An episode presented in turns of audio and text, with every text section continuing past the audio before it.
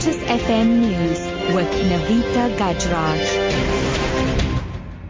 Seven o'clock. Good evening. Police Minister Nathi Nhleko says that the increase in murder rate stats must be dealt with on a social level. He earlier released the national annual crime statistics in Parliament, which some say paint a bleak picture for the country.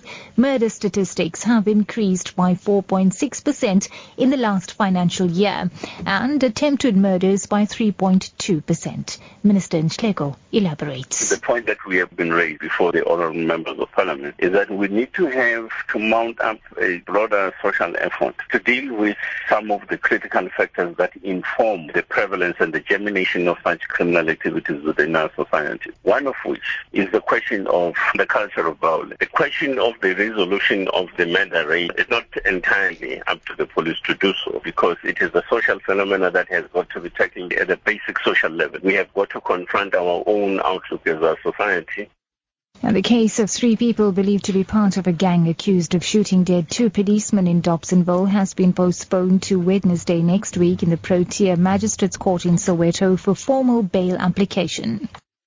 Mxolisi Mazibuko, Funokwakwe Tabete and Simpiwe Mzwane were accused of killing two policemen in Soweto last month. They're facing charges of murder, armed robbery and possession of unlicensed firearms. Police shot dead two other suspects believed to be involved in the killings while trying to apprehend them the following day.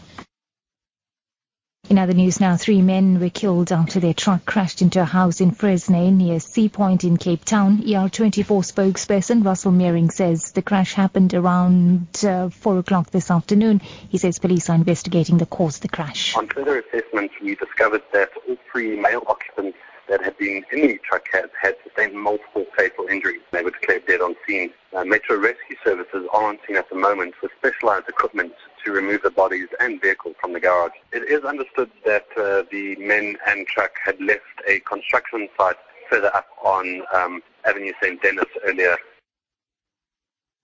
this is Lotus FM News at 7. The SACP in KwaZulu-Natal says calls for change in the ANC leadership in the province are reckless and an attempt to sow divisions in the party. The provincial SACP held a meeting in Durban after its provincial executive committee meeting. The ANC in the province is divided over the support for the incumbent provincial chairperson, Senzo Mchunu, and his challenger, provincial secretary, Sihle Zikalala. The members are expected to elect the new leadership at the provincial conference in November. The ANC Youth League supports Zikalala, while the SACP is behind the current leadership.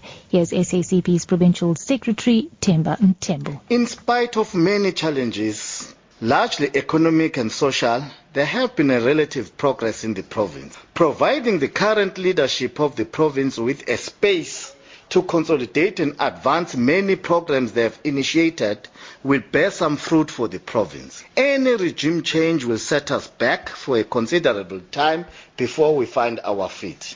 We support the current leadership collective indiscriminately and the unity of the province.